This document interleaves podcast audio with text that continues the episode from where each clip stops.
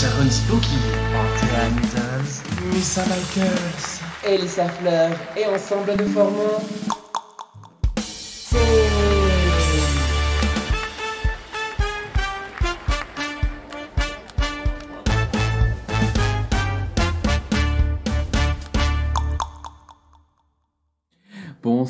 Bonsoir, bienvenue à ce nouveau podcast. Alors n'hésitez pas à popper questions et réactions dans le chat, participez avec nous, on est en live sur YouTube, on lit le chat. Et n'oubliez surtout pas que Dragatéloise, c'est déjà le 25 mars, c'est tout bientôt. Vous pouvez retrouver les réservations et toutes les infos dont vous avez besoin sur le Linktree de Dragatéloise que vous pouvez trouver attaché en commentaire épinglé de YouTube. Ou alors tout simplement en description de ce podcast. Mais qui sommes-nous ce soir? Je suis Sharon Spooky. Je suis Anthéa Stamine. Je suis Missa aka la diva Michaels pour vous servir. Et je suis Elyssa Fleur et ensemble nous formons...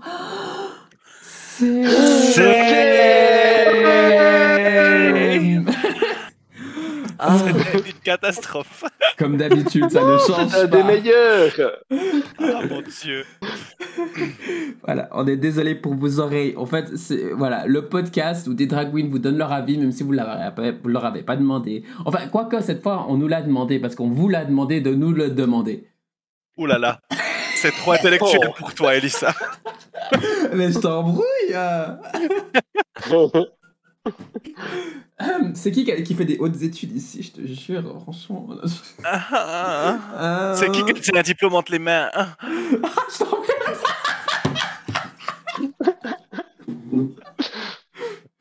Bref, bonsoir. Bonsoir. Pardon, excusez-moi. J'étais malade il y a une semaine. J'ai de la toux résiduelle. Je vais tenter de couper mon micro quand il faut, quand je vais tousser, je m'excuse. C'est ainsi que nous pleurons. Elyssa Fleur partie beaucoup trop tôt. Ou pas. Mm-hmm. Il disait qu'elle avait un diplôme, mais elle n'a jamais réussi à le finir au final. J'ai le diplôme drag, écoute, j'ai le diplôme d'artiste reconnu sur le canton de Neuchâtel. Certes. Fact. Bref, alors, des questions que nos fans incontestés ont posées. Et donc, la première, je vais la lire. Alors, c'est quoi le pire problème technique qui vous soit arrivé sur scène et comment le gérer? Les bourdes. Quand ça marche pas, quand ça fonctionne pas, qu'est-ce qu'on fait? On pleure. On écarte les jambes. Perte.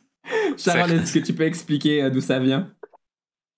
Alors, c'est un peu... je crois que c'est un dicton de la famille. C'est Yuni, c'est notre très vénérable grand-mère drag queen, qui n'a pas d'âge, qui a tendance à tomber sur scène. Et à chaque fois, en fait, qu'on risquait de tomber ou autre, elle nous disait, c'est pas grave. Si vous tombez, vous tombez. Par contre, après, écartez les jambes et puis faites comme si c'était fait exprès.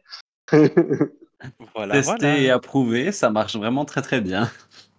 Tout le monde y voit du feu. Mais du coup, moi je me dis, dans la question, il est question de problèmes techniques. Est-ce que vous avez déjà, vous, rencontré vraiment des problèmes purement techniques, par exemple des problèmes de son ou des problèmes avec la scène en soi ou des problèmes d'éclairage? Missa, t'as réagi très vite, est-ce que tu veux commencer? Je peux. Alors, lorsque j'ai été performé au mois de décembre 2022 au GT's Lounge Bar Club à Lausanne, je me suis dit, je chante depuis longtemps, je vais essayer d'intégrer ça à mon drag. J'ai bossé une chanson énormément, j'ai beaucoup travaillé sur cette chanson, et au moment où le DJ lance la musique, je prends mon micro, je m'avance pour sortir des coulisses vu que je commençais à chanter hors scène.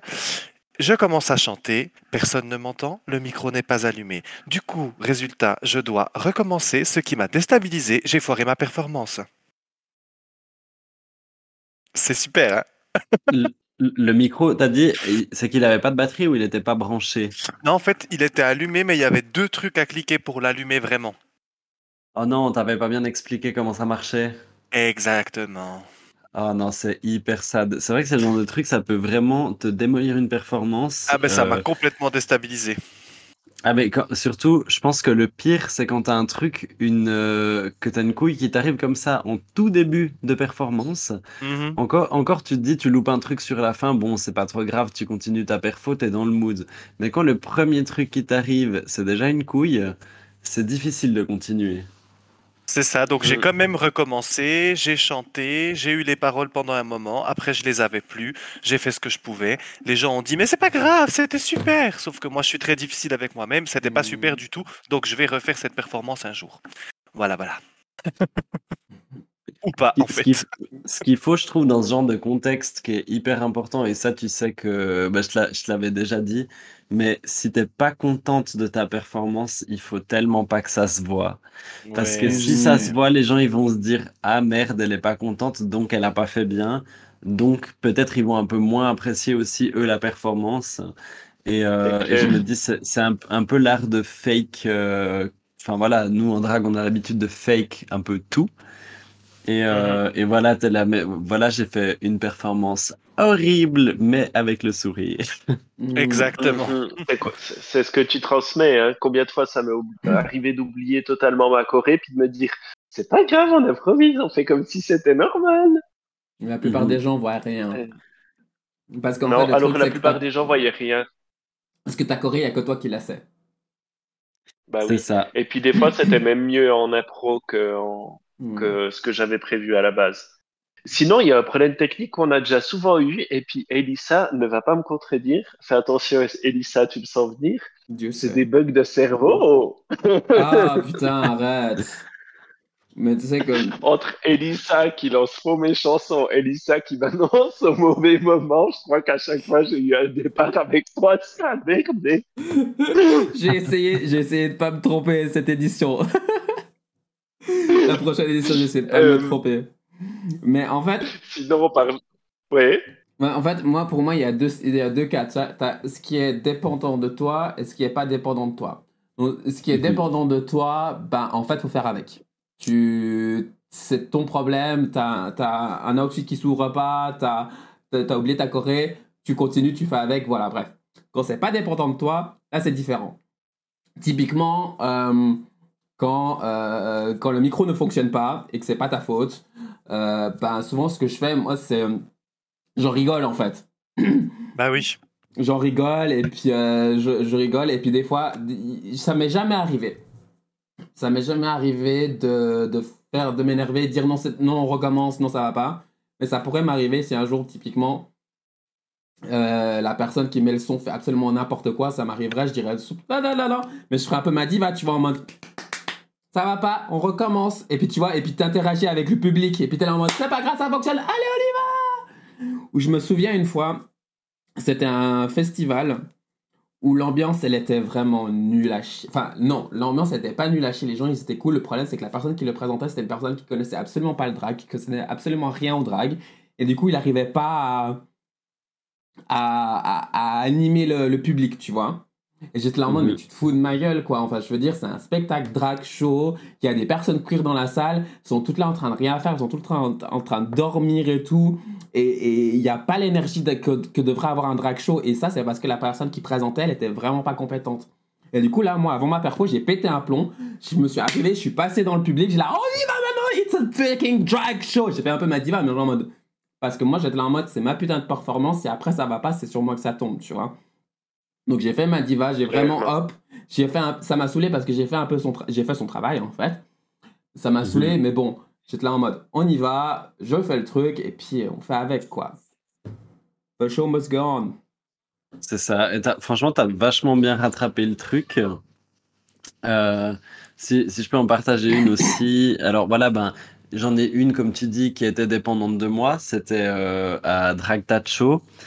Où j'ai eu une performance où en plus j'essayais un nouveau truc, moi qui suis d'habitude un peu avec des performances super énergiques et tout, j'ai essayé de faire une musique beaucoup plus lente et beaucoup plus majestique on va dire, et en fait j'avais un reveal de manteau, c'était la première fois que je le faisais, enfin en répète je l'avais fait plusieurs fois, ça marchait bien, puis le truc que j'ai pas pensé c'est que j'ai pris J'avais mis des faux ongles qui étaient longs, qui étaient super longs, quoi. C'était des vraies armes.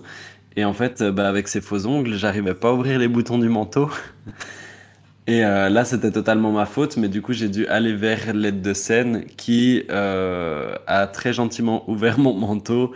Et y a même des gens du public qui ont cru que c'était voulu que ce soit elle qui me l'ouvre. Mais moi, quand je vois la vidéo, je peux même pas la regarder, cette vidéo, parce que j'ai honte tellement je vois que je galère, quoi. Et sinon, une fois, un truc qui s'était passé dont j'étais pas responsable et sur le coup, ça m'a bloqué dans la perfo. C'était à une perfo où en fait le son n'était pas assez fort et du coup dès que le public a un petit peu commencé de gueuler, alors c'est bien parce que ça veut dire que le public était en forme et était motivé, mais en fait moi j'entendais plus ma musique et c'est très compliqué de lip-syncer quand t'entends pas la musique, donc ça a été déjà plusieurs fois aussi. C'est pénible, mais ça a été un bug où j'ai dû un peu fake le truc pendant, je dirais, une dizaine de secondes jusqu'à que... Puis, en fait, j'ai fait des signes à la personne qui s'occupait du son en lui faisant des signes de monter le son alors que j'étais en train de performer. Mais en fait, elle n'a pas compris et la personne a cru que ça faisait partie de la performance. Donc voilà, j'ai dit il faut être attentif aussi à ça, parce que c'est vrai que c'est important, parce que de son point de vue, on s'en rend pas forcément compte de comment on donne le son sur scène. Mmh. Et du coup, c'est vrai que des fois, on a peur de mettre trop fort, de faire d'embêter les voisins et tout, mais en même temps, il faut que l'artiste sur scène puisse entendre la musique, et si elle l'entend pas, c'est compliqué. Ouais. Et puis en plus, si les enceintes sont pas dirigées, on n'a pas de retour sur scène. Des fois, les enceintes, elles sont posées par terre devant la scène et du coup, toi, t'as aucun retour. Alors pour le public, c'est assez fort, mais toi, t'es derrière les enceintes. Donc quand c'est des structures montées de manière éphémère, c'est compliqué à gérer. Mmh. Clairement. Mais d'où l'avantage de bien savoir son lip sync, parce que même si t'entends pas bien la musique, t'arrives à rattraper. Ouais, complètement. Puis surtout pas se laisser, comme on disait, déborder par le truc, hein. Au bout d'un moment, ton problème va se régler, puis il faut faire avec. Je suis la spécialiste pour oublier tous mes accessoires en coulisses, hein. Que ce soit mon faux sang, mes gants avec des griffes ou mon éventail. Je crois qu'à chaque perfo, j'oublie un truc ou deux. Improvisation, pareil. C'est le mot. En fait, moi maintenant, en fait, au départ, je me souviens qu'au début, c'était très difficile pour moi parce que je me dis, mais j'ai oublié ci, j'ai oublié ça, c'était pas comme je voulais, etc. Mais au final, du moment que tu arrives à faire ta perfo et que le public est content, c'est ce qui compte. Le reste, tant pis, quoi. Le reste, ça suivra et il y aura toujours, et surtout dans le drag, hein, surtout dans le drag, il y a toujours quelque chose qui foire. Il manque toujours quelque chose. On a toujours oublié une colle, on a toujours oublié un fossile, on a toujours oublié un accessoire, on a toujours oublié un truc. Tout le temps, ça ne rate jamais. Donc, il faut apprendre à improviser et à trouver des petits trucs et à prévoir les petits trucs et savoir ce qu'il faut absolument pas oublier. Et puis, à improviser, quoi. Et souvent l'avantage aussi, c'est que dans les shows drag, souvent, en général, il y a d'autres personnes, il y a d'autres drags qui sont avec nous. Et du coup, on peut leur demander de l'aide et du soutien à ces personnes-là. Mmh. Et ça, c'est vraiment cool. Mais je te rejoins, pour moi, la qualité numéro 1 ou le truc le plus utile pour une drague, c'est le sens de l'impro. Et de l'adaptation. Clairement. Mmh. Ouais, clairement, alors. Ouais. Parce que t'as mal prévu ta perfo, la scène est trop petite, enfin voilà. On en avait déjà parlé dans un précédent podcast, mais à chaque fois, comme tu dis, il y a quelque chose qui joue pas.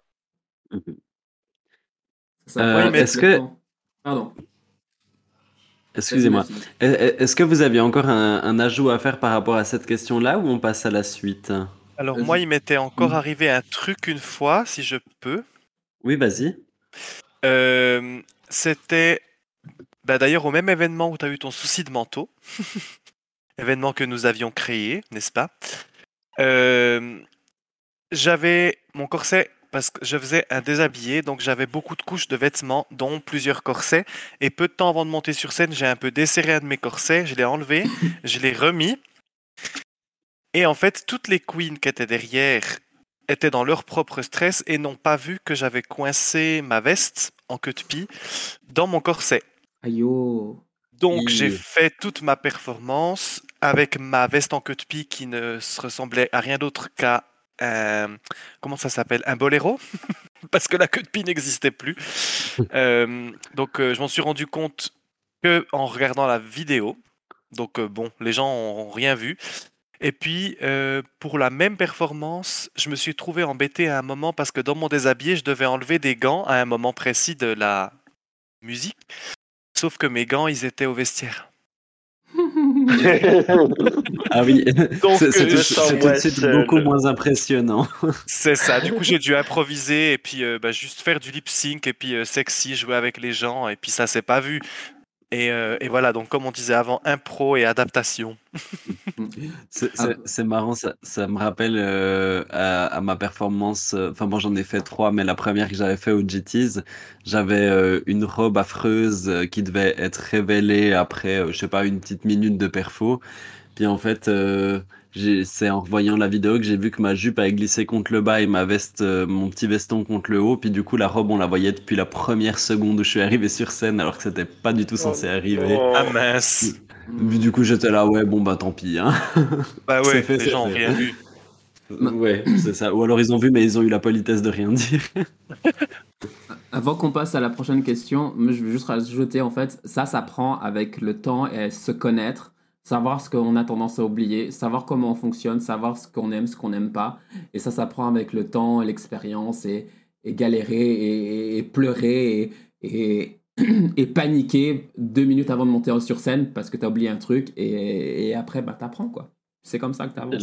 Justement, j'en profite pour dire que des fois, pour moi, les oublis, c'est volontaire. Parce qu'en fait, je sens que je suis un peu trop stressé, puis j'ai pas envie de me rajouter plus de stress à devoir gérer d'autres accessoires. Du coup, je me dis, ça, tant pis. Ouais, ça m'arrive aussi. Alors, est-ce qu'on passe à la prochaine question ? Mais oui, volontiers. Yes. Mais oui, volontiers. Tatieu. Mais oui, volontiers. Pardon, je suis fatiguée. Quelle est la meilleure chose quand on est une drag queen ?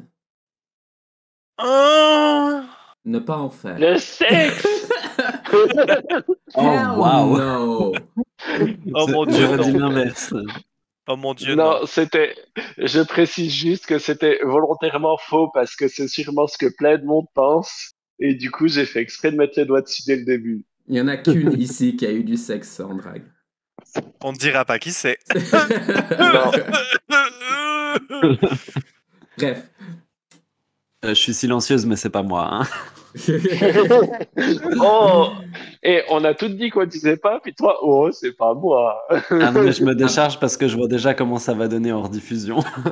Après, peut-être qu'elle ment, hein. Bref, on sait pas. Hein.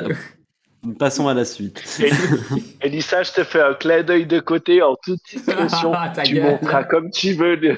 Ta gueule. Bref. J'ai dit, tu monteras l'épisode comme tu veux. Quelle est la meilleure chose quand on est une drag queen ? Eh ben, honnêtement, je j'arrive pas à répondre à cette question, pour être honnête. Être une drag queen. Parce que, en fait, c'est tellement intense, il y a tellement de trucs de haut et de bas que, en fait, c'est comme demander qu'est-ce qui est le mieux dans ton travail, dans ta vie de tous les jours. J'arrive pas à répondre à cette question, pour être honnête. Alors moi, si je peux me permettre, il y a un truc qu'on a en commun, toutes les drag queens ou même tous les artistes drag, c'est que, je veux dire, si on n'aimait pas avoir de l'attention, on ferait pas ça. Clairement, et quand on est en drag, forcément, on attire l'attention, forcément, on suscite des réactions. Et ça fait partie du game, quoi. Enfin, forcément, on aime ça un minimum, on aime qu'on nous fasse des compliments sur notre look, on aime que les gens aient envie de faire des photos avec nous. Enfin, on va pas se mentir, hein, ça fait partie du gig. Et puis, s'il y avait pas de la reconnaissance derrière, on ne le ferait certainement pas. Enfin, peut-être pour d'autres raisons, mais moi, je trouve ça très agréable personnellement et je m'en cache pas. Après, s'il y a vraiment un moment que j'aime, je dirais presque le plus... Alors, il y a 2 moments que j'aime le plus. C'est le moment où t'as tout fini, où t'as mis ta perruque, où tout tient bien en place et tu te regardes dans le miroir et t'es là, ouais, je suis une bombe. Et, euh, Et le deuxième moment le plus agréable, c'est quand t'enlèves tout et que tu peux enfin respirer, lâcher une caisse et puis juste te dire « Oh, je vais manger un truc super gras ». Et là, tu te regardes dans le miroir et tu fais « Oh mon Dieu, j'ai lancé la bombe ». Ouais, non mais c'est clair. C'est la bombe est passée sur moi. Juste... Pour Anthéa, lâcher une caisse, ça dure à peu près 2 minutes. Hein. Environ. Ouais, quand j'enlève le corset, il se passe pas mal de choses. Non, mais c'est... Et puis... non, mais je suis désolé, mais le moment où t'enlèves tes 8 paires de collants, puis tu te dis « Je vais aller pisser », je pense que ouais. Ça, c'est un moment qu'on vit assez peu dans une vie, surtout voilà, quand t'as truc tout bête, mais quand t'as pas de toilette en backstage, ben moi personnellement j'ai pas envie de spoiler toutes mes tenues au public, donc je suis capable de me retenir d'aller aux toilettes pendant 6 heures et quand finalement ben, vous avez vu d'ailleurs au petit drag, je courais dans tous les sens parce que je trouvais pas la lumière des toilettes et puis j'étais là, arrêtez tout ce que vous êtes en train de faire et montrez-moi où est la lumière des toilettes.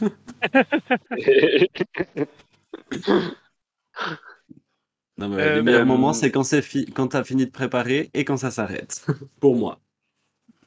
Alors moi, j'ai une réponse tout autre. En fait, comme je suis quelqu'un d'assez introverti, pour moi, c'est souvent le lendemain d'un show, quand je regarde un petit peu les photos, les interactions des gens, de me dire j'ai réussi à le faire, c'est un défi pour moi. C'est toujours un défi pour moi de monter sur scène... les quelques minutes avant de monter sur scène, parce que c'est quelque chose qui me demande vraiment de me mettre un énorme pied au cul. Alors j'adore ça, c'est vraiment un truc génial, mais après coup, ouais, oh.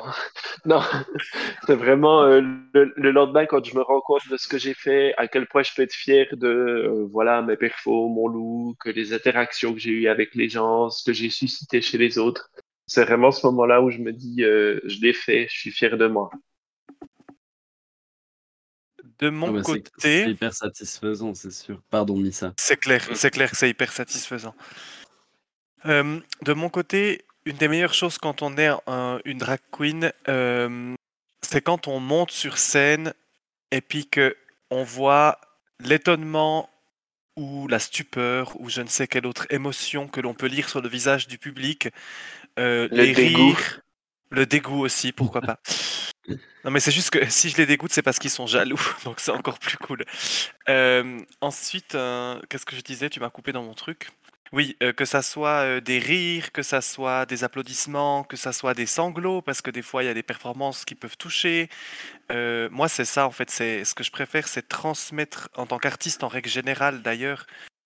Ou en tant que drag queen, c'est transmettre au public une émotion, un moment hors du temps, et puis à la fin, vraiment les voir reconnaissants, puis venir vers nous, comme tu disais avant Sharon, pour discuter, pour échanger, ou comme tu disais Anthéa, pour se faire complimenter, c'est vrai que ça fait plaisir, mais ouais, c'est vraiment satisfaire les gens en fait, que j'aime beaucoup en tant que drag, en tant qu'artiste. Missa qui est là pour satisfaire le peuple.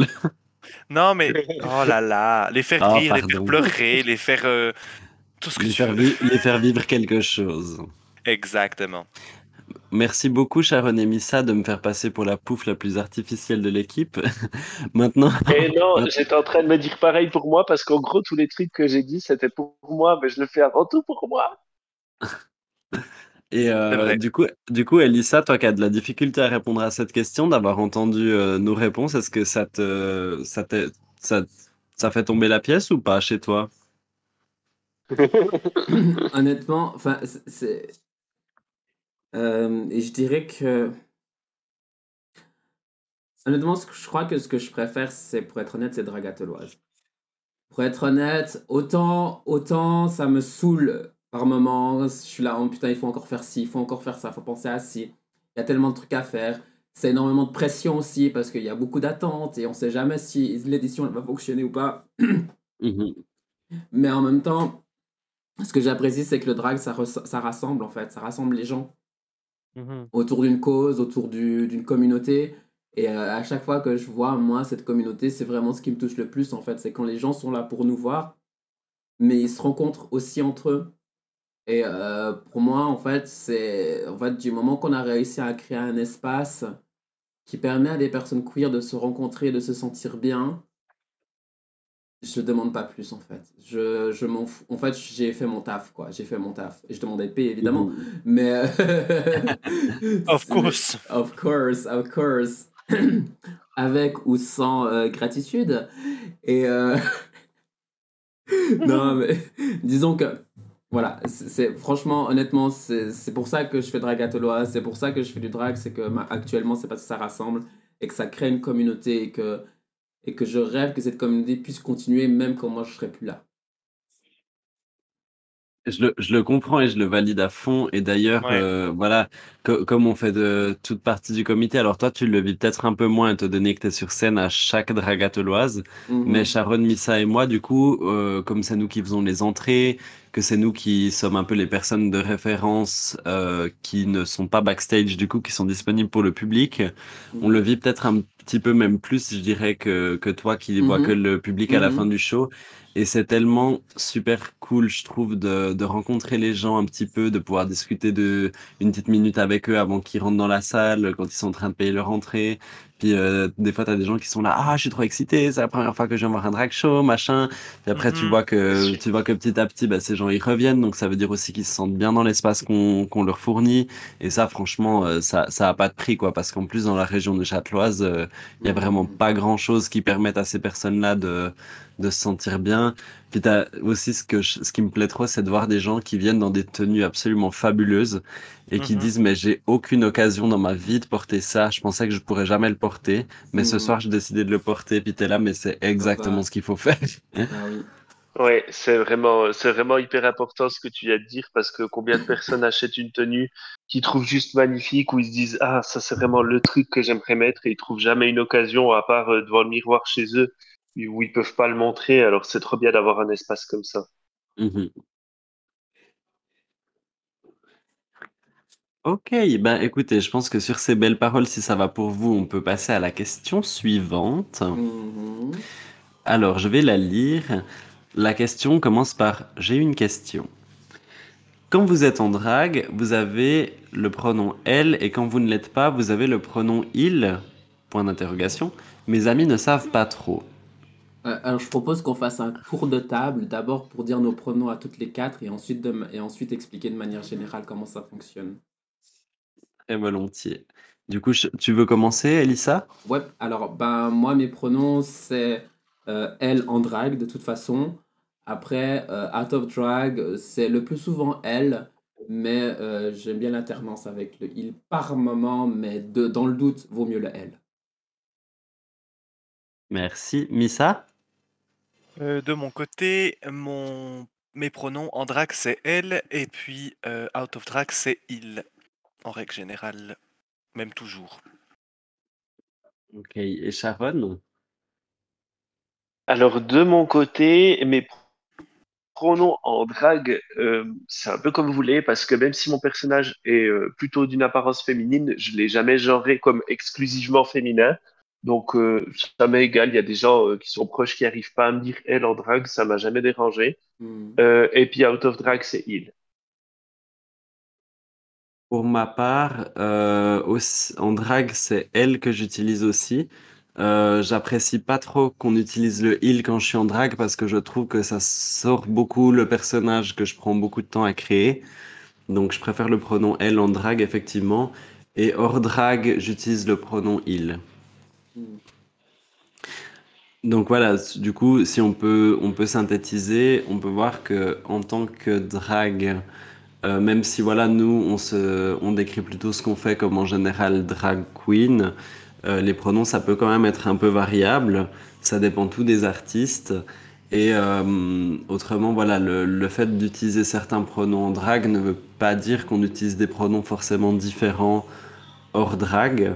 Et moi, j'aurais envie de dire que c'est propre à chaque artiste comme c'est propre à chaque personne et que la meilleure chose à faire, c'est de demander à la personne quels sont tes pronoms, comment est-ce que je te genre. Comme ça, on est au moins sûr de pas faire de bêtises ou de pas dire des choses qui pourraient être mal reçues. Period. Yes. Tout à fait. Rien à dire de plus, je crois. C'est QFD. Ah, je suis tellement une personne sage. J'aime ce sentiment. Ok, bah alors on va passer directement à la question suivante. Alors, la question c'est quoi une mère drague? Je propose que ce soit Elyssa qui commence à répondre à cette question parce que c'est elle qui est une mère drague depuis le plus longtemps autour de cette tablée virtuelle. Alors, une mère drague dans le jargon artiste drague, c'est un artiste qui va prendre sur son aile une autre artiste, généralement baby drag, qui vient de commencer et qui va lui donner en fait les clés et les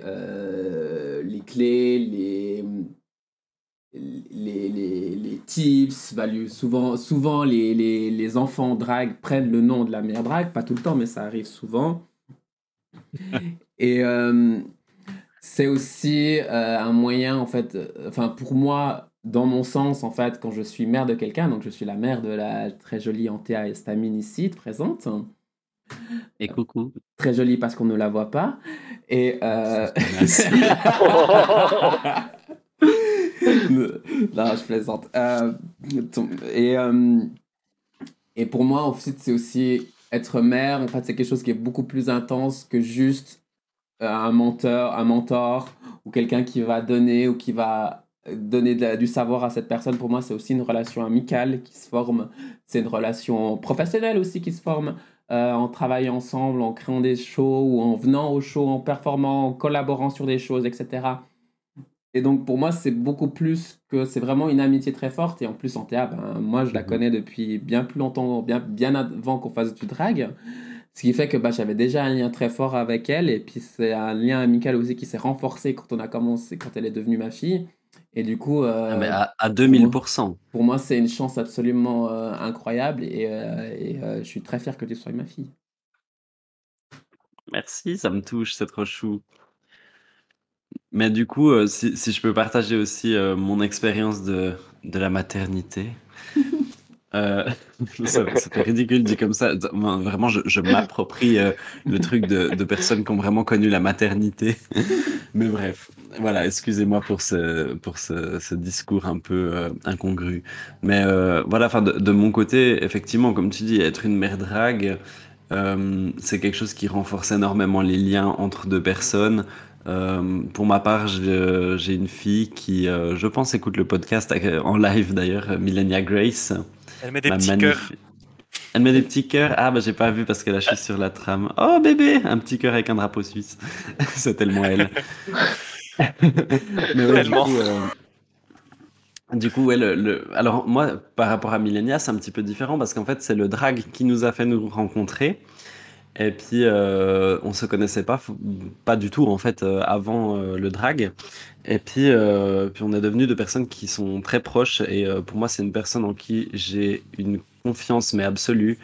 Et puis, voilà, il y a tout ce truc d'enseignement, hein. Il y a ce côté de mentorat, de toujours demander, de toujours aussi avoir une personne à qui demander un avis, un conseil. On a toutes nos spécialités. Certaines personnes, c'est le make-up. Pour ma part, je pense que là où je m'en sors le mieux, c'est sur scène. Et puis voilà, enfin, je pense que après, rien n'empêche de demander aussi des conseils à d'autres personnes, santé. Mais voilà, enfin, d'avoir une personne un petit peu de référence, une personne qui va peut-être aussi pouvoir te dire, il y a tel endroit qui cherche du monde, ou cette scène, je la connais, j'ai déjà été, prépare-ci, fais attention à ça, la scène, elle est comme ci, l'organisation, c'est comme ça. Et puis, enfin voilà, vraiment de pouvoir avoir tous les trucs que personne ne te dira autrement. Et puis après, il y a un peu tout ce qui est les secrets de famille, entre guillemets.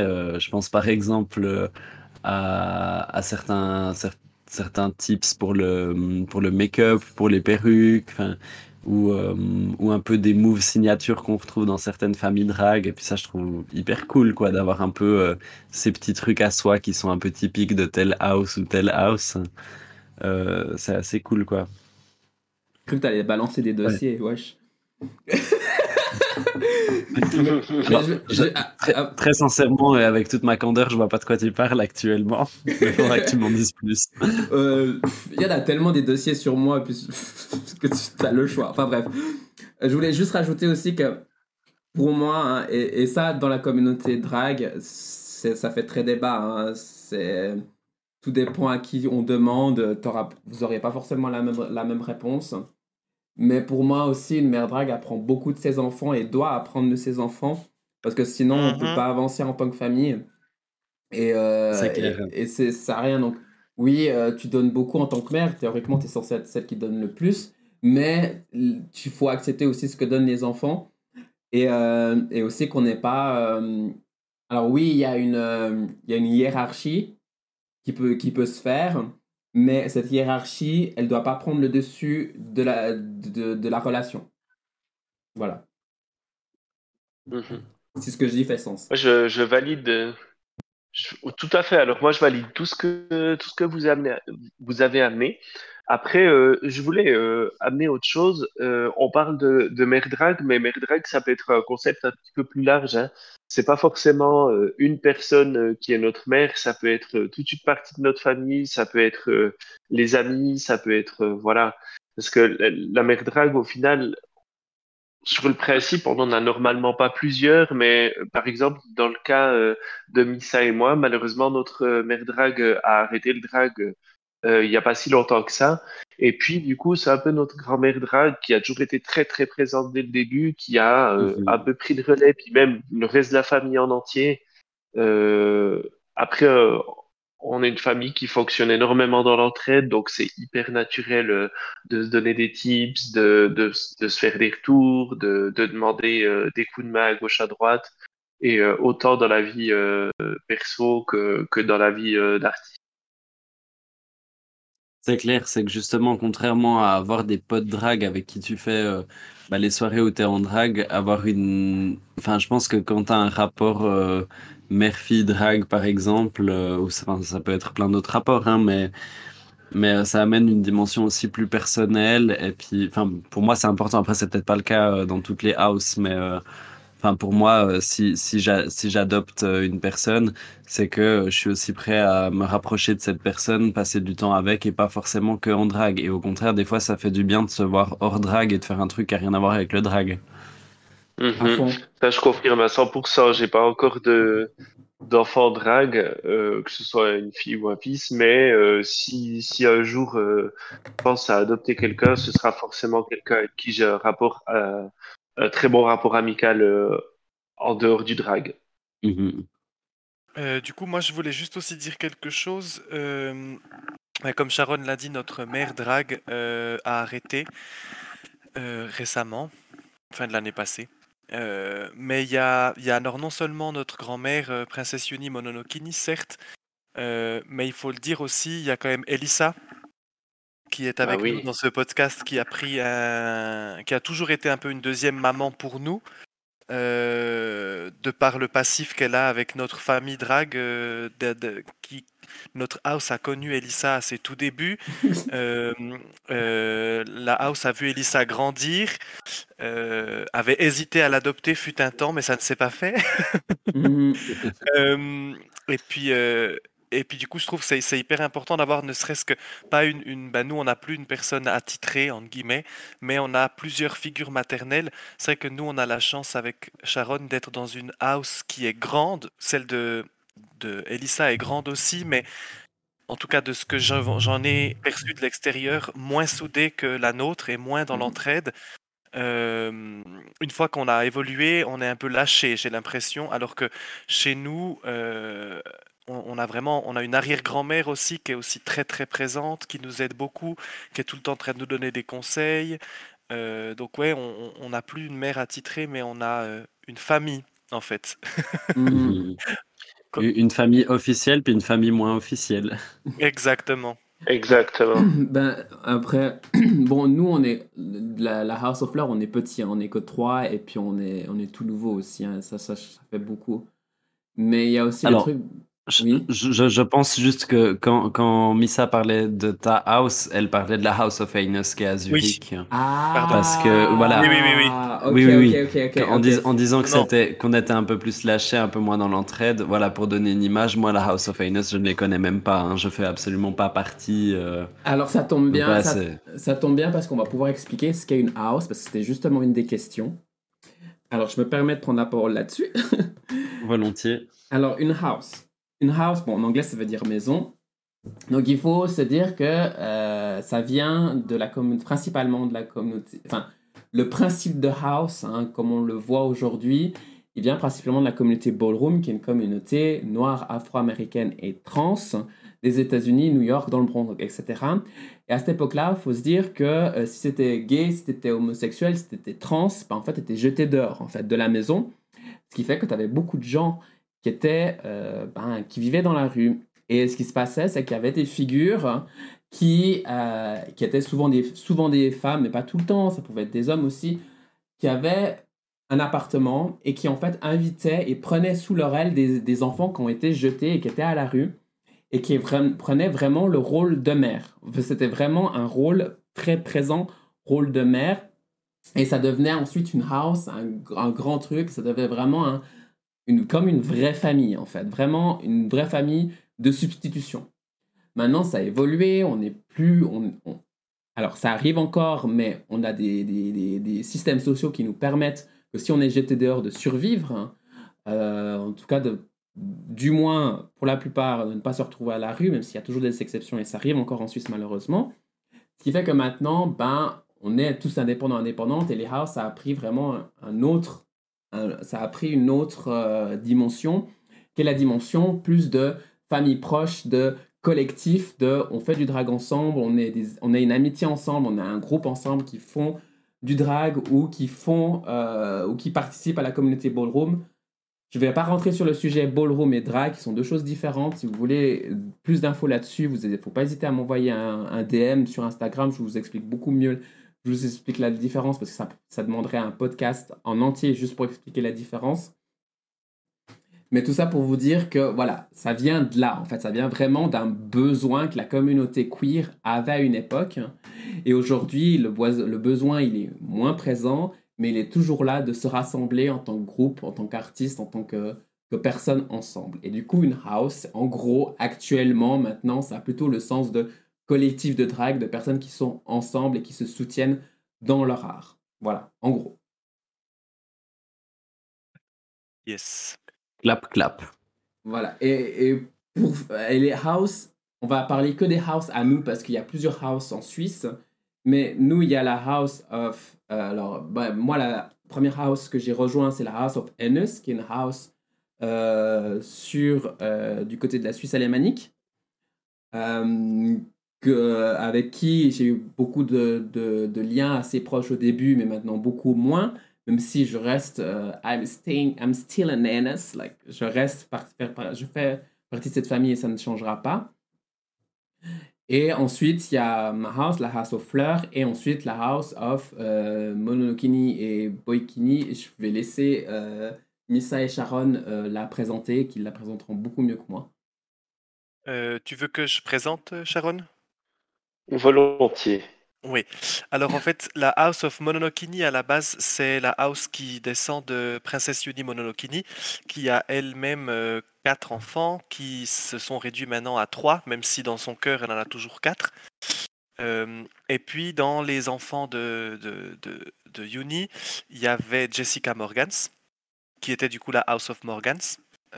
Dont nous descendons, Sharon et moi, et nous avons aussi une sœur qui s'appelle Miss Barbara Queen, que vous avez déjà vue au Dragatéloise. Et au-dessus de tout ça, il y a la House of Boy, qui est matriarchée par Nancy, le Nancy Boy, qui a comme enfant à l'heure actuelle Yuni, et c'est tout, qui sont encore en activité en tout cas. Mais indirectement, il y a aussi Harmony Whip, qui était initialement la fille drague de la sœur de Nancy, mais que Nancy a pris sous son aile au jour d'aujourd'hui. Voilà, c'est un peu compliqué. Et vu que ça devenait compliqué toutes ces différenciations, nous avons créé le collectif La Boykini, qui est un collectif qui réunit la famille House of Mononokini et la House of Boy. Voilà, j'espère ne pas me faire taper par Nancy. Non, je crois que ça c'est juste. Et puis surtout préciser que c'est pas parce que dans notre hiérarchie il y a eu plusieurs noms de famille que on se fait la guerre ou autre. Hein. C'est tout l'inverse. On a une famille très unie, mais c'est juste qu'il y a eu plusieurs générations. C'est comme quand il y a des mariages et puis ça change de nom des fois. Exact.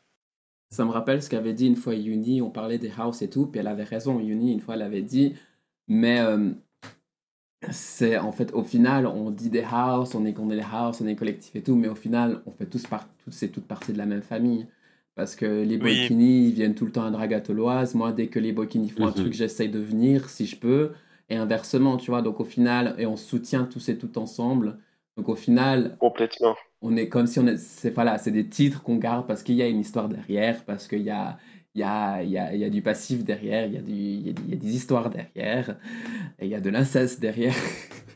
Oh, wow. J'ai déjà eu peur quand t'as dit il y a des passifs derrière. Ouais, pareil. J'ai pas les passifs en général, c'est devant, mais c'est pas grave. Ouais, mais faut me dire où ils sont les passifs. Hein. Quand je précise, quand je dis inceste, je parle de famille drague. Hein. Je parle pas de vraie famille inceste dans le sens... Oui. Littéral du terme, parce que... Initialement, Yuni et Nancy étaient un couple, donc elles avaient le même titre, sauf que, comme Nancy a commencé un peu avant Yuni, par conséquent, est la fille de Nancy. Mais avant d'être sa fille, c'était sa femme, et ça, elle le rappelle assez souvent. Comme ça balance. Bref, tout ça pour dire que les house, en fait, il y en a différentes formes, il n'y a pas de loi, il n'y a pas de règles. Chacun forme sa house comme il en a envie.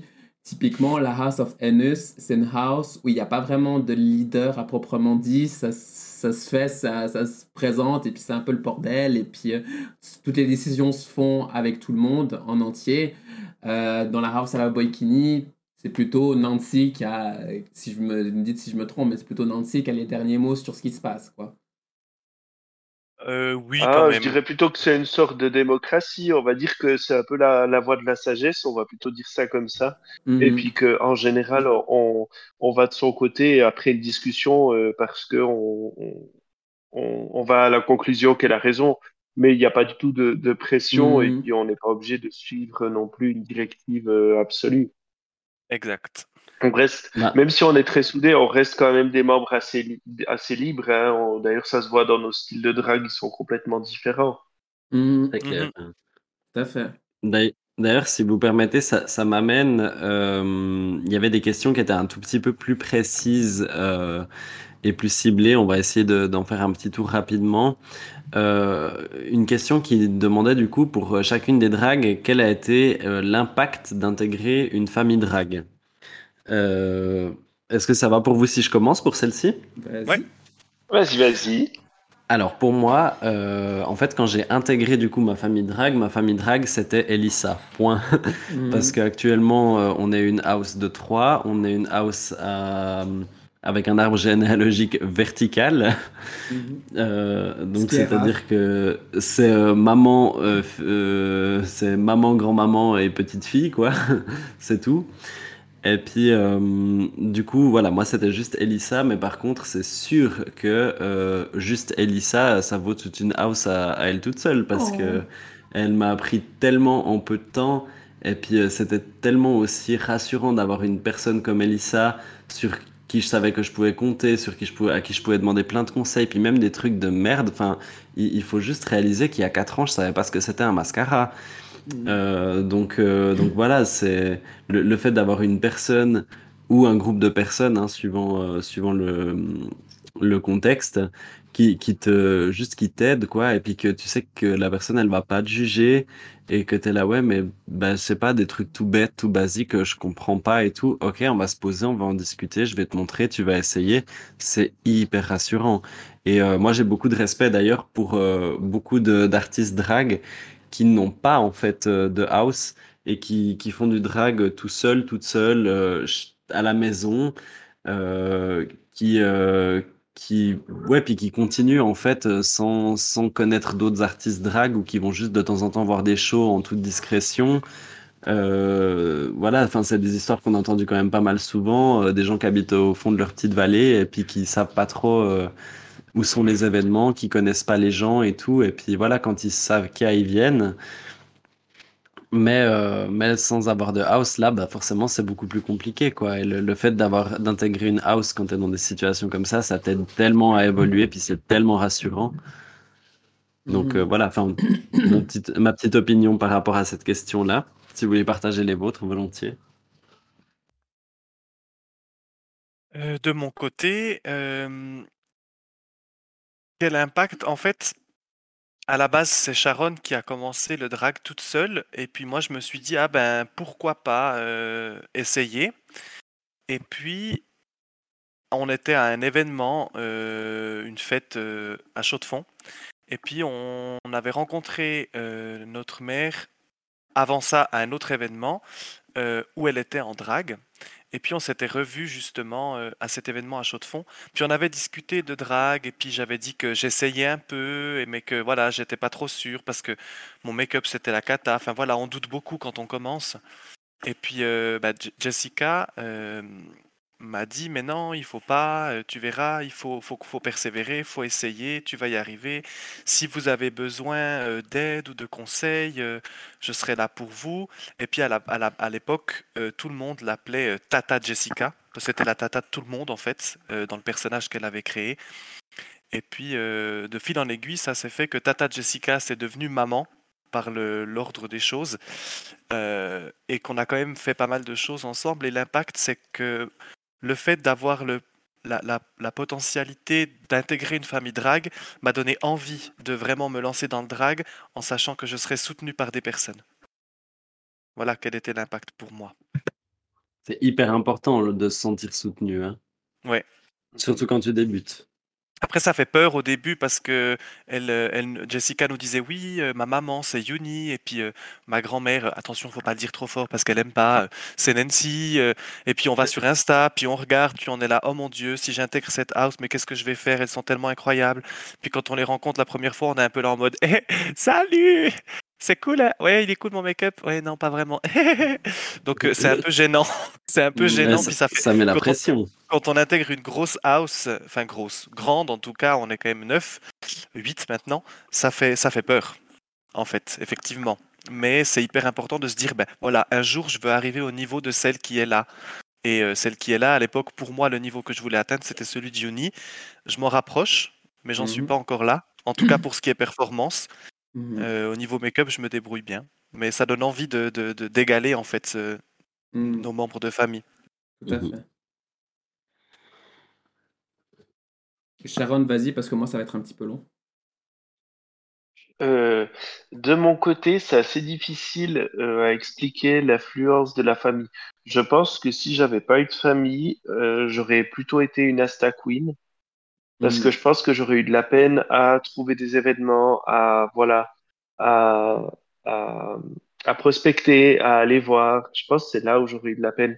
Parce que de mon côté, j'avais déjà un petit peu d'expérience en make-up, j'avais déjà, et j'osais. Mais par contre, c'est vrai que me lancer, aller voir des gens pour leur dire « J'aimerais bien présenter une perfo » en n'ayant aucune idée, ça aurait été super compliqué. Je pense que c'est surtout le point de vue de la scène, moi, principalement, où la famille m'a le plus amené, puis m'a foutu un coup de pied au cul, positif, hein, mais pour dire maintenant lance-toi et puis reste pas juste chez toi à faire des photos puis à poster ça sur les réseaux. Ok.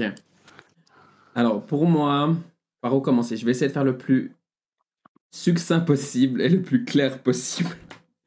Parce que quand j'ai commencé le drag, moi j'étais plutôt proche des drags lausannoises, mais disons que le contact n'est pas vraiment bien passé. Ce qui fait que petit à petit, j'ai coupé les ponts. Et c'est à ce moment-là que, via Heaven Drag Race, que j'ai fait en 2018, qui est une compétition de drague à Zurich, organisée par le club qui s'appelle le Heaven, en fait, j'ai rencontré la House of Ennis, qui m'a pris sous son aile directement, en fait. Et alors, je ne conseille pas Genre, ce que j'ai fait, c'est que directement quand on m'a dit, parce qu'en plus j'étais dans une période où je voulais m'éloigner en fait du collectif des dragues lausannoises, en plus je voulais m'éloigner de ces dragues là, quand on m'a proposé de rentrer dans une house, j'ai sauté sur l'occasion. Alors, dans mon cas, c'était vraiment une très bonne idée, mais je déconseille de quand même d'accepter tout de suite si on n'a pas le feeling. Si on n'a pas rencontré les personnes avant, si on n'a pas déjà eu un contact, je déconseille à quelqu'un de rentrer directement dans la house comme ça, dire tout de suite oui. Sauf si, bien sûr, il y a eu vraiment un contact avant, il y a eu une connexion avant et qu'il y a vraiment un sentiment que ça match. Là, c'est différent. Dans mon cas, c'est compliqué. Et je suis rentré dans la House of Ennis, qui est un collectif complètement starbé, qui à la base était une moquerie en fait des houses. Ouais, on va pas faire, avant que j'arrive, ouais, on va pas faire de drag, on va faire des house drag, ouais, très drôle. Et finalement, c'est quand même devenu une maison drag, avec à la tête éphémère de la Masquise, qui est ma maman, qui va d'ailleurs se représenter à la prochaine Dragatéloise le 25 mars. Donc ne manquez surtout pas ça, parce que c'est une artiste qui est absolument incroyable à voir sur scène, et c'est vraiment quelque chose à ne pas manquer. Je suis d'accord. Et du coup, en fait, elle m'a pris sous son aile. Elle m'a plutôt aidé au niveau mental, de comment on fonctionne, de comment on avance. Après, dans la house, il y a Paprika et Tessa Testicle, principalement, et Rebelle aussi, accessoirement, surtout Tessa et Paprika, qui m'ont vraiment aidé à augmenter mon niveau de drague. En fait, j'aurais pas le niveau de drag que j'ai actuellement sans Tessa et Paprika, en fait. Ça aurait pas été possible. J'aurais pas eu ce niveau-là. J'aurais pas réussi à aller jusqu'où j'aurais voulu aller sans ces deux personnes-là. Donc, je leur dois beaucoup.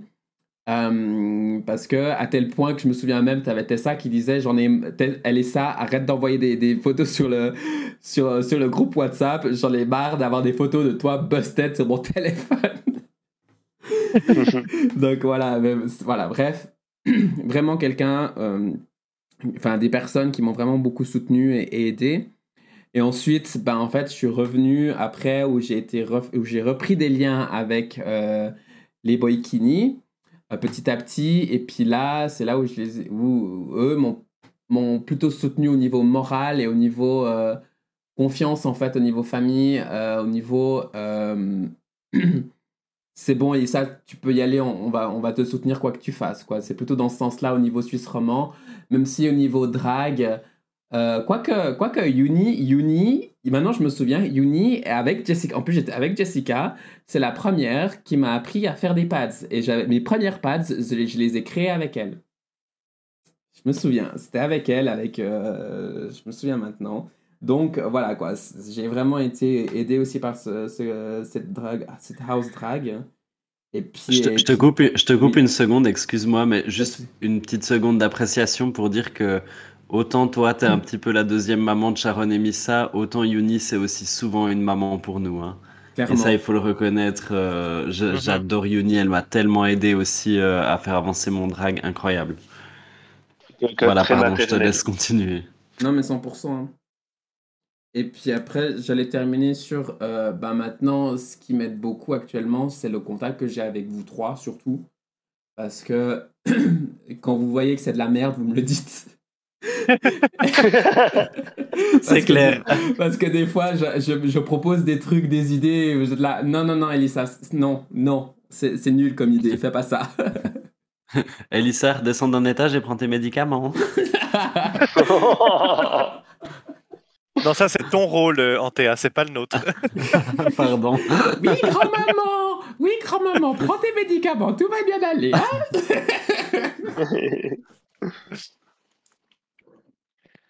Voilà. Okay. Il y a une question... J'ai une question que je trouve intéressante, je sais pas si c'était la même que toi... Vas-y. Elyssa, peut-on se prétendre artiste drague sans être intégré à une famille ? Oui. Alors j'ai envie de dire oui, pour autant qu'on sache qu'est-ce que le drag, d'où ça vient et de quoi on parle. Parce que c'est pas donné à tout le monde de comprendre l'histoire qu'il y a derrière tout ça. Donc, il n'y a pas besoin d'avoir une famille fatalement pour être considéré comme artiste drag, pour être considéré comme artiste en règle générale. Pour être chanteur, tu n'as pas besoin de faire partie d'une maison de disques. Tu peux être chanteur à ton compte. C'est le même principe. C'est compliqué à son propre compte parce qu'il n'y a pas les mises en avant des autres. Mais il n'y a pas besoin d'une house pour ça. Mais avant de faire du drag, il faut savoir d'où ça vient. Et puis, ne pas le faire juste parce qu'on se trouve joli. Oui, je voulais quand même ajouter justement que c'était très, très important parce que je suis d'accord, je te rejoins, c'est pas obligatoire de faire partie d'une house. C'est, je pense, un soutien qui est pour moi presque indispensable parce que tenir sur la durée comme là, avec la crise Covid et tout qu'on a eu, si on n'avait pas eu de house, bah, y a beaucoup de drags qui sont effacés à ce moment-là. Faire des projets en commun, enfin, des projets en groupe, c'est aussi hyper intéressant. Et puis, c'est vrai que d'un point de vue culturel, c'est quand même quelque chose de collectif à la base. Le but même du drag, c'est de se rassembler. Le but des familles, c'est ça. Donc, oui, c'est possible, mais je pense que c'est très difficile de se maintenir sur la durée sans famille. Ouais. D'ailleurs, j'en profite quand même pour dire que nous, on est relativement proche d'une personne qui ne fait pas partie d'une house, sauf erreur, c'est Sucre d'orge, qui est déjà venu performer au Dragatéloise d'ailleurs. Et je trouve que Sucre d'orge fait un super travail et a beaucoup de courage en fait de se lancer, d'aller aux événements. Et de toujours être là en fait et du travail qu'il fait sans être dans une house et c'est vrai que voilà on en a jamais discuté ensemble hein, donc voilà je sais pas ce que Sucre en pense mais voilà juste pour dire que oui c'est quelqu'un qui est tout à fait légitime en tant qu'artiste drag et qui fait un super taf et qui à ma connaissance en tout cas ne fait pas partie d'une house donc je pense que oui on peut dire que on peut se prétendent même être légitimement artiste drag sans être intégré à une famille. Après, elle ne fait pas à proprement parler partie d'une house, mais elle fait partie de la famille du Saxo. Oui, par c'est contre. Juste. C'est voilà. Vrai, t'as raison. Saxo, qui est le plus vieux bar gay de Lausanne, pour les personnes qui ne connaissent pas. Où beaucoup d'artistes drag suisses ont commencé. En tout cas, ouais. Suisse roman. Tout à fait. Maintenant, j'ai envie de dire, c'est pas parce qu'on a absolument envie d'être dans une drag qu'il faut forcer le truc. Rentrer dans une drag, dans une house. Rentrer dans une drag. C'est jamais trop compliqué, ça va. On prend tellement de place avec notre gros cul. Bref. Rentrer dans une house, vaut mieux pas forcer les choses, il vaut mieux laisser aller et que ça vienne et en fait ça arrive et puis tout d'un coup ça arrive et puis du coup voilà, on prend le mouvement, on prend le train en marche et tout d'un coup on est dans une house. Parce que vaut mieux pas de house que d'être dans une house et pas être bien. On a eu typiquement des mauvaises expériences avec Kaede, je vais pas dire de qui on parle, mais des expériences où Kaede a pris des enfants sous son aile et ça s'est très très mal placé parce que justement ça s'était fait trop vite. Ça s'était mal fait et du coup, ça s'est fini mal automatiquement. Donc, il vaut mieux, à mon sens, prendre son temps, autant fille que fils, autant que mère que père, drague, plutôt que de faire un mauvais choix. Maintenant, pour boucler, parce qu'on va en arriver gentiment à la fin, je pense que on peut se prétendre artiste drag du moment qu'on n'est pas dans une famille, oui, mais comme Missa l'a très bien dit, il faut aussi participer avec la communauté queer, il faut engager avec la communauté queer, et c'est comme ça aussi qu'on rencontre des gens, et c'est aussi comme ça que peut-être on va pouvoir rentrer dans une house. Parce que si les house ne vous voient jamais, si on ne vous voit jamais aux événements, si on ne vous voit jamais en drag, si vous venez jamais en drag, si vous nous envoyez jamais de message pour nous dire « Ah, si jamais j'ai fait tel make-up, est-ce que tu peux me dire ce que t'en penses ?» Si vous nous envoyez jamais de message en disant « Ah, j'ai une performance, j'ai une idée de performance, qu'est-ce que tu peux me dire, ce que tu en penses ?» Si vous nous envoyez jamais ça, on peut pas savoir en fait, on vous connaît pas et du coup, automatiquement, on va pas engager avec vous et on va pas vous prendre comme house drag. Donc c'est aussi à vous de venir vers nous. C'est comme un curriculum vitae en quelque sorte, mais en moins carré, si on veut bien, parce qu'on est au début de la carrière. Mais il faut nous donner quelque chose à manger pour qu'on puisse connaître la personne, voir si ce type de drague ça correspond, voir si on peut amener quelque chose à cette personne aussi, parce qu'on peut avoir une personne qui est complètement sur une autre planète, puis se dire « Oh là là, moi je me sens pas... on n'est pas dans le même délire », ce qui ne veut pas dire que c'est pas du drag, hein, c'est juste que c'est un autre univers. Et puis là, je pense pas que je suis la personne indiquée pour chapeauter, pour suivre ce genre de drague-là. Ça peut arriver. Exactement. Je voulais rajouter un truc, c'était quoi ? Je sais plus, mais ça devait pas être important, donc je pense qu'on peut boucler gentiment. Donc, merci beaucoup à tous et toutes de nous avoir écoutés durant ce podcast. Et d'avoir participé via le chat. On aime beaucoup vous lire. N'hésitez pas à vous abonner à ma chaîne. N'hésitez surtout pas aussi à aller voir nos réseaux sociaux que vous trouverez en description. Et surtout, surtout, surtout, surtout, ne manquez pas la Dragatéloise du 25 mars 2023 sur le thème nuit avec comme artiste Sharon Spooky qui est là, ici présente. Bien sûr. Ma maman drague est fille mère de la Masquise et des baby drags, c'est-à-dire des drags débutantes, Cam Bucket et Tommy Harley, que vous verrez à la Dragatéloise. Donc tout ça sous le thème nuit, ça a lieu à la salle des spectacles de Peseux, donc à Neuchâtel, le salle de spectacle de Peseux. Ouverture des portes 19h, début du show 20h. Donc ne manquez pas, les réservations se trouvent sur le Linktree de Dragatéloise que vous retrouvez, en fait, c'est Linktree/Dragatéloise au pluriel que vous retrouverez dans la description de ce podcast. Donc je vous dis, je vous fais une bonne nuit, de gros bisous et à tout bientôt. Bye bye. Gros bisous. Bye. Merci beaucoup. Love ya.